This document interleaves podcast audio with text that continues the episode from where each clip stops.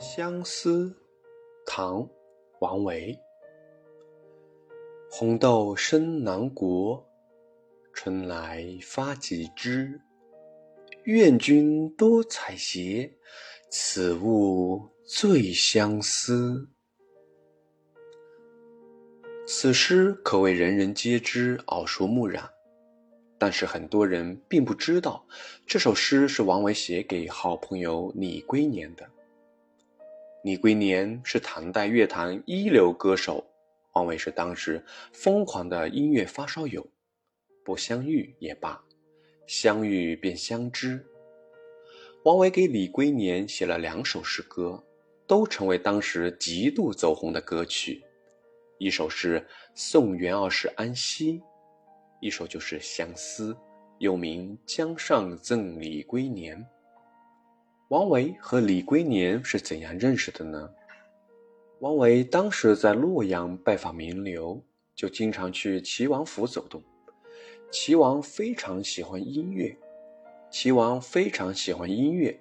李龟年当时是有名的歌手，而且也在洛阳安的宅子，他就经常被请到齐王府表演，这样他们就经常见面。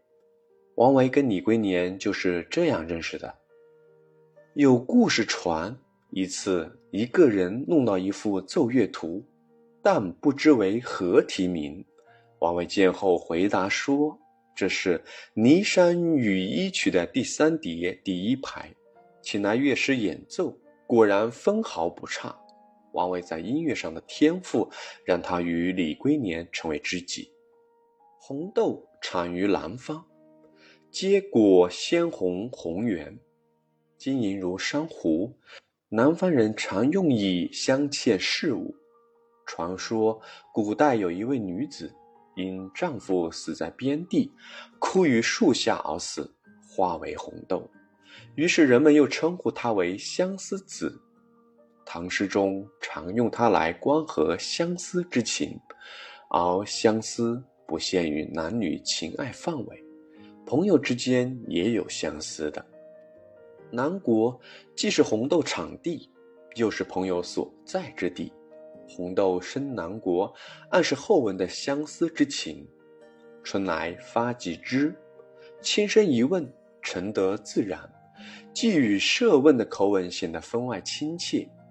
当问红豆春来发几枝是意味深长的，这是选择富于情味的事物来寄托情思。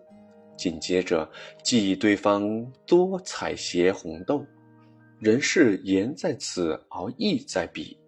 愿君多采撷，似乎是说看见红豆想起我的一切吧，暗示远方的友人珍重友谊，语言肯挚动人。这里多表现了一种热情饱满、一往情深的健美情调。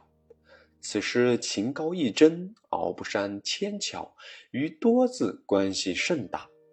末句点题，相思与首句红豆呼应，既是切相思子之名，又关合相思之情，有双关的妙用。此物最相思，就像说只有这红豆才最惹人喜爱，最叫人忘不了呢。这是补充解释何以愿君多采撷，诗人真正不能忘怀的不言自明，一个醉字意味深长。在生活中，最情深的话往往朴素无华，自然入妙。王维很善于提炼这种素朴而典型的语言来表达深厚的思想感情，所以此诗语浅情深，在当时就成为流行民歌，也就毫不奇怪了。